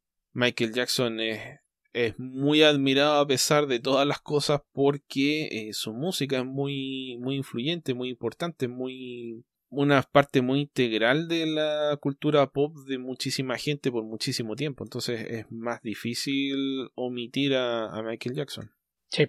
Sí, y el, otro punto ahí que es lo que a veces hace que, que dudes sobre la idea de, de, qué tan efectivo es un boicot y cosas por el estilo, es el cómic es un medio colaborativo. Entonces, ok, pusiste el ejemplo de Warren Ellis. Decides boicotear a Warren Ellis. ¿Vale la pena que castigues a los artistas que colaboran con él? Que dejes de poner dinero en la mesa de, no, sé, de Clan Shavy, Derek Robertson y o, Jason Howard, artistas que, trabajaron con él en sus proyectos más recientes, ¿por qué castigarlos a todos por lo que hizo uno? Yo la, la postura que, que, he adoptado es que generalmente tienes que aprender a, a dividir qué es lo que te gusta del trabajo de una persona con la persona que lo crea. Hay, hay muchos ejemplos de, gente que, que, pues en persona no, tal, vez no sea gente agradable o quien, con quien te gustaría convivir o, conocer y eso no, no influye en, cómo es su trabajo. Entonces yo ahí generalmente lo, que hago si, si me parece que lo, lo que hicieron mal eh, más allá de, de, cualquier otra cosa fue lastimar a alguien más, yo la, la postura que, que adopto es si es algo que a mí me gusta, no me va a dejar de gustar por lo que hizo. Aun si en ocasiones lo vas a tener en la mente, no es algo que vaya a cambiar automáticamente. Ah, no, entonces todo eso que, tanto me gustó y disfruté durante años ya no me gusta. Porque no se puede, no es un sitio que puedas encender o apagar. Entonces yo en ese caso lo, lo que suelo hacer es, ok, lo voy a seguir disfrutando, pero eh, la conciencia me hace que no se lo pueda recomendar a alguien más. vamos, o sea, si, si yo sé, por ejemplo, el, el caso de Orson Scott Card, yo sé que este tipo es homófobo y transfobo y que todo lo, lo que él genera eh, a, través de lo, de lo que él produce en términos de entretenimiento, los libros que él, los libros y adaptaciones de estos libros, la riqueza que le genera, él utiliza ese dinero para tratar de promover que se hagan leyes que lastimen a otras personas. Entonces en ese momento sí, sí lo veo como un caso en el que el boicot funciona, porque ahí la, mejor forma en la que puedes ayudar es que él no gane más dinero. Entonces, por ejemplo, yo a la fecha no he visto la, la adaptación de Ender's Game porque no, no, e, e, es más, ya está disponible, creo que están dos plataformas, estaban HBO Max y en una más. Y mi idea es que esa la voy a ver, pero la voy a descargar pirata. Porque no quiero que ni siquiera cuente que vi su película en las redes, como para que el, servicio de streaming diga, ah, esto tiene bastantes vistas. Entonces yo, yo ahí sí lo veo como un, un directo, porque sé que sí hay un impacto económico en que el dinero que genera la, las obras de esta persona se usa para lastimar a alguien más. Pero por ejemplo, el caso de, de Woody Allen, Woody Allen me parece que hizo cosas cuestionables, pero no, no al, al grado de, de, lastimar a muchas personas. Digo, la, la, persona que más lastimó fue emocionalmente a, Mia Farro y, y se casó con, con, una hija adoptiva de, de, Mia y me parece que eso es cuestionable de, de muchas formas. Pero no, no me parece que él saque beneficio de, su trabajo para lastimar gente. Esa es la, la, diferencia. Entonces yo puedo ver películas de Woody Allen y, y en los últimos años realmente tiene pocas buenas películas, pero hay algunas que son, son buenas. La, la, la, más reciente, la de Lluvia en Nueva York, me gusta mucho y la vi y decidí ni siquiera escribir reseñas ni comentarla con nadie que no fuera en, privado con amigos que sé que la habían visto justamente por, esta idea. Me, parece que lo, lo, lo que puede hacer ahí es no promoverlo pero insisto son muchos años disfrutar del trabajo de esta gente como para un buen día apagar el y decir ah, no ya no me gusta porque no no funciona así no se puede. Y varía mucho de un caso a otro porque insisto no es lo mismo que hayas hecho algo reprobable para lastimar a algunas personas a que utilices tu trabajo como una herramienta para lastimar a otros. Como puede ser a lo mejor también el caso de, de Brian Wood, ¿no? que utilizaba su éxito dentro de un medio para tratar de obtener un beneficio personal y abusar de, de otras personas. Y también el, el, abuso en, en términos de, de, que lo utilizaba como para tratar de obtener favores sexuales de, mujeres, caso muy similar al de Warren Ellis, sin que esto caiga al, terreno de, de, violaciones o cosas por el estilo que sería bastante más grave. Entonces hay, hay muchos niveles. Sí. Y, y son de caso a caso, pero pues ahí sí es más bien lo que te dicte tu conciencia respecto a qué tanto te agrada el trabajo de una persona y qué tanto te parece que el que tú disfrutes ese trabajo le pueda servir a él para lastimar a otros. Yo creo que ese es el, punto. ¿Hasta qué punto es que no estás de acuerdo con lo, con lo que hace o con lo que predica? ¿O hasta qué punto es cosas que tú puedes dejar pasar por alto de, de una u otra forma? Es, es algo que, que, varía mucho y no, no hay una fórmula exacta sobre cómo lidiar con eso. Ok, Beto, mucho que pensar ahí. Creo que hay... Eh, no hay una regla que alguien más te pueda imponer. Hay que tomar una decisión nomás. Beto, ¿qué te parece si cerramos este podcast comentando Shang-Chi? Me parece bien. La, la, la, película pues estrenó hace un par de meses en cine, pero nosotros no estamos yendo al cine, entonces no habíamos podido comentar sobre ella. Y ahora, y a raíz de, del Disney Plus Day, que fue el pasado viernes 12, pues la, la película ya está en la plataforma, entonces si, ustedes como nosotros todavía no están yendo al cine, pues ya tienen la, opción de verla en casa y en un buen formato. Si, la van a ver, les recomiendo que activen la opción de verla con el contenido de IMAX, que es la, la pantalla más cuadrada, que se, se va a ajustar mucho mejor a cualquier pantalla que tengan en casa que a, la, versión estándar del Letterbox con las barras negras arriba y abajo. Sí. Beto, debo decir que luego de muchísimas reseñas estelares que hemos entregado a las películas Marvel en este podcast, con una que otro, con uno que otro asterisco por aquí y por allá, esta película derechamente no me eh, produjo nada. Me generó sensación completa de apatía. No puedo decir que sea mala, pero sentí que era muy como que era algo que ya había visto muchas veces, a pesar de que no lo había visto. Se sintió muy, muy repetida en mi experiencia. No, no enganché con los personajes, eh, el humor no me hizo reír, la acción me pareció... Me parecieron buenas las coreografías de artes marciales, pero por otro lado me parecieron nada innovadoras. Son cosas que he visto eh, en otras películas hechas de mejor manera. Eh, creo que la. Creo que no me gustó principalmente el hecho de sentir que estaba como muy, muy eh, cuidado y lavado el, el, aspecto de la violencia de esta película. Eh, por ejemplo, ¿cuáles son las películas de artes marciales que me han llamado más la atención últimamente? Ip Man, John Wick. John Wick es una mezcla, pero tiene mucho de artes marciales y donde el arte marcial me ha, me ha llamado la atención es donde se siente eh, el impacto del arte marcial. Es más fantástico en el caso de Ip Man, eh, pseudo realista, pero hiper realista, mejor dicho, en el caso de John Wick.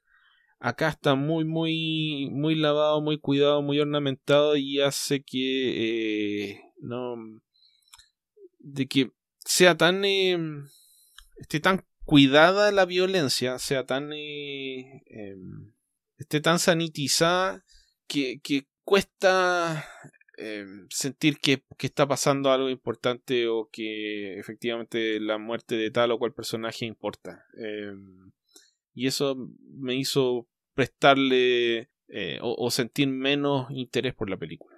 Así que es una de las películas, no puedo decir que sea la más mala, para nada, pero es una de las que menos me han gustado de o, las que menos he disfrutado, mejor dicho, de, de las películas de Marvel. No sé cómo fue tu experiencia, Beto. A mí me gustó mucho. Me divertí bastante. Me gustaron mucho las secuencias de acción. Creo que tiene uno de los villanos mejor desarrollados, elaborados y presentados en pantalla. Y en general me parece que hace una reinvención del personaje que es impecable y limpia. Lo de la violencia sanitizada, si vas a ver una película de Marvel Studios y esperas ver sangre, creo que estás buscando en el lugar equivocado. Creo que na nada que ver. Hay formas de presentar la violencia y creo que aquí las peleas, más allá de, de, lo que es la pelea, tienen una intención dentro de la historia y en ese aspecto funcionan. Y, y en, también en el aspecto de cómo la presentas, creo que en este caso, incluso la forma en la que están coreografiadas, las coreografías están hechas al mismo, de la misma forma en la que se hacen en mucho del cine de Hong Kong. La coreografía y la forma de pelear de cada personaje es parte de la construcción del personaje. El estilo de pelea que tiene el personaje Shang-Chi, y lo ves por ejemplo en el duelo con su hermana, es un estilo completamente defensivo. No está pensando en lastimar a nadie. Él está pensando en defenderse. Incluso en la escena del autobús, él en ningún momento está pensando en ser el agresor. Entonces, en ese sentido, me parece que, que es muy, muy propia, es muy correcta la forma en la que está construida. Se armó de una forma muy inteligente. Yo le, le encuentro dos peros a la película y me parece que de una u otra forma son cubiertos por cómo hacen muchas de las otras cosas. Uno de los peros es que hay poca profundidad en el personaje de Shang-Chi porque la historia está hecha para írtelo presentando poco a poco. Entonces, tratar de desarrollar el personaje de una, de una forma más completa hubiese alterado la forma en la que presenta la historia.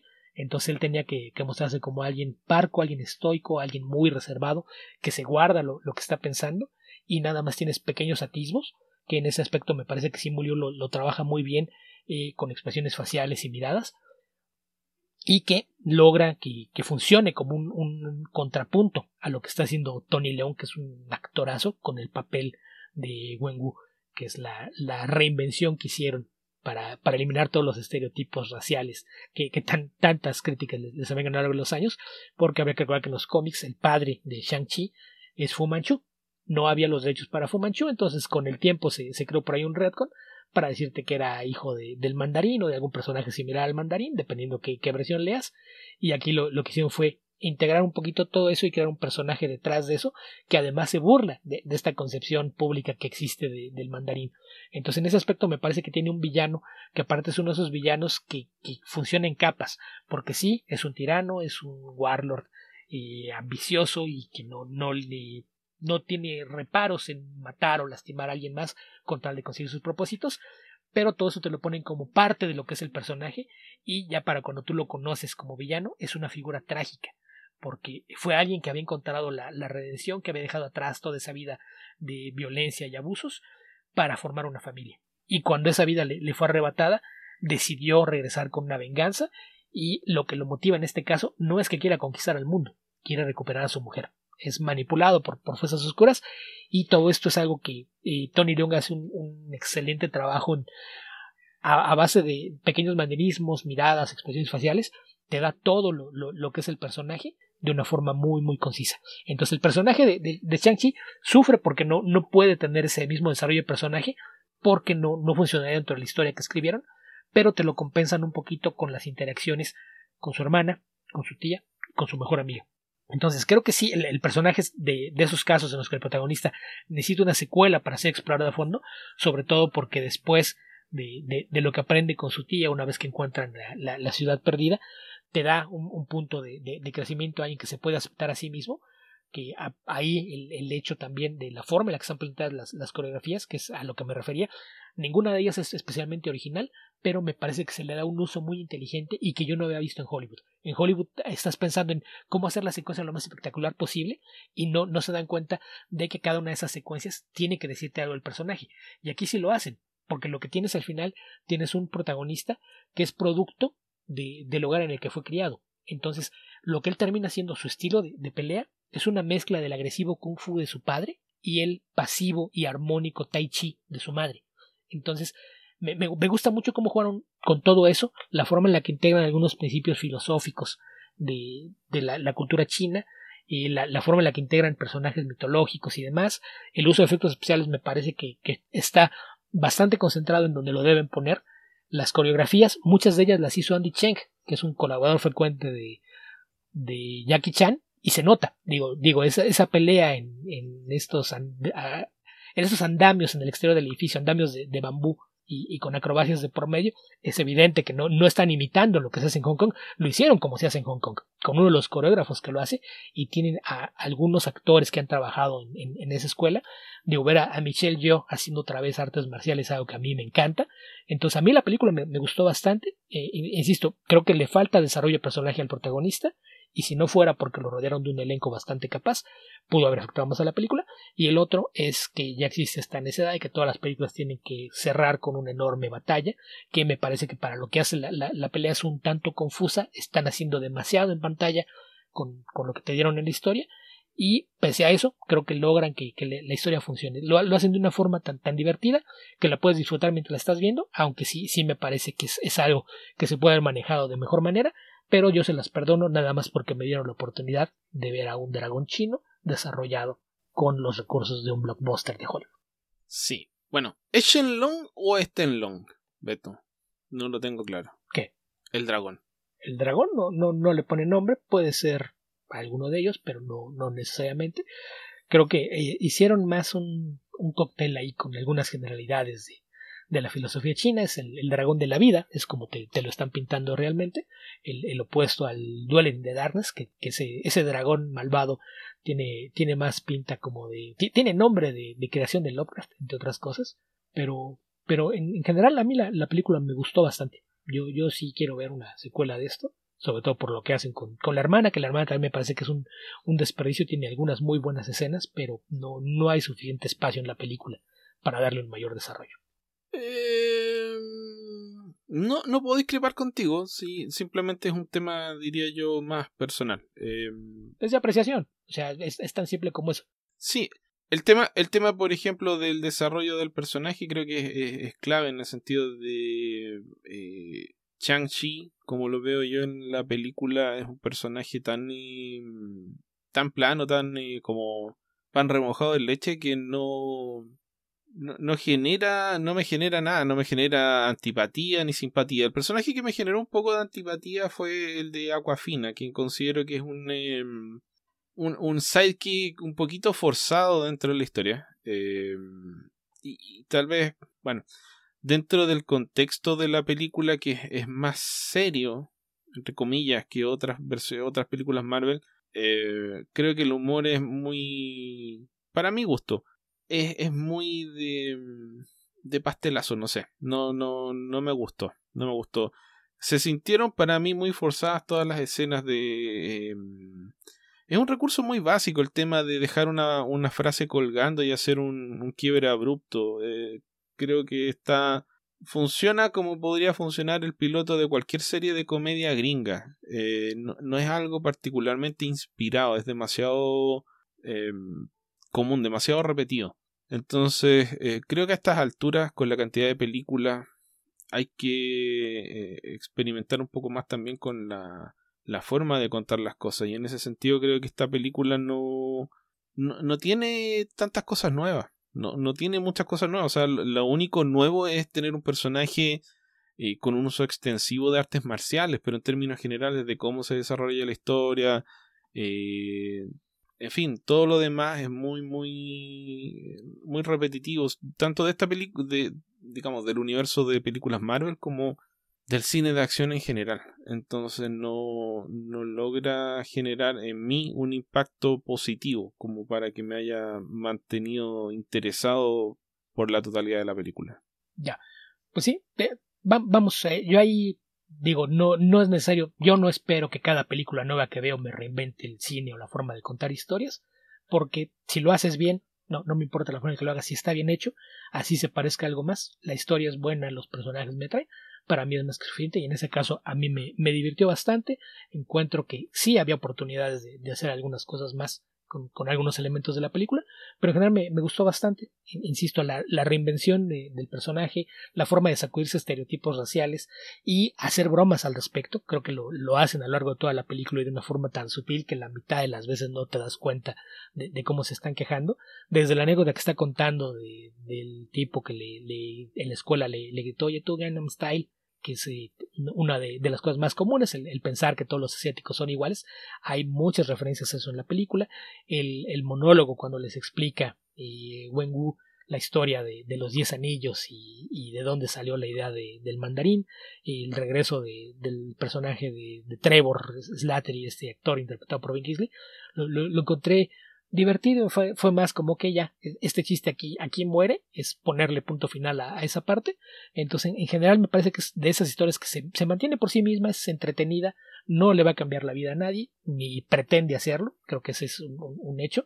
Ahí a veces hay que pensar no tanto en las expectativas que uno tiene, sino más en la intención de lo que muestra la película. Y esta película no tiene intención de hacer nada trascendente.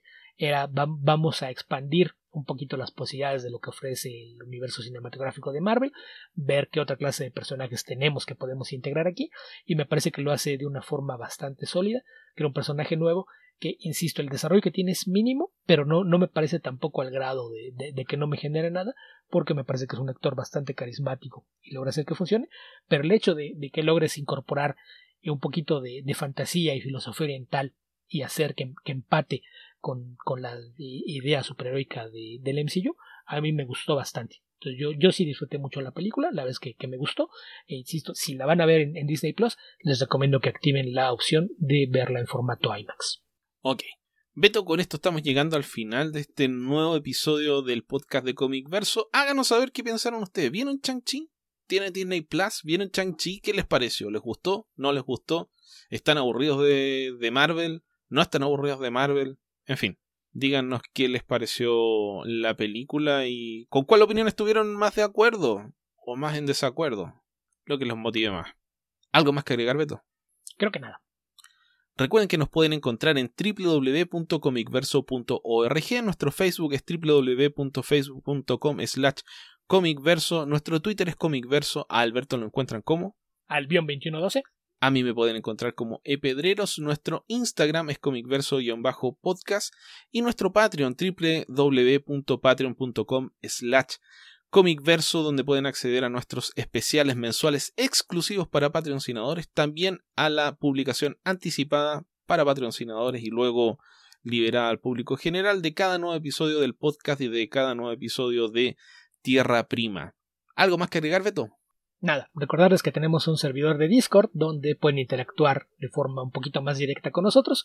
Lo encuentran enlaces tanto en la biografía de nuestro perfil de Twitter como en nuestro sitio web o en todas nuestras publicaciones, o pueden utilizar el atajo bit.ly diagonal discord cv, todo es último, discord cv con mayúsculas, y ahí entran directamente a nuestra ciudad de Discord para que puedan tanto dejarnos preguntas como eh, platicar de muchos otros temas, no nada más de cómics, no solo con nosotros, sino con las treinta y tantas o cuarenta personas que ya forman parte de esa comunidad habitantes del futuro, donde sea que estén y cualquiera que sea el momento en el que estén escuchando este podcast, que tengan ustedes muy buenos días, muy buenas tardes o muy buenas noches. Recuerden lavarse las manos, guardar la distancia social, utilizar sus mascarillas, ir a vacunarse cuando les llamen y cuidarse mucho.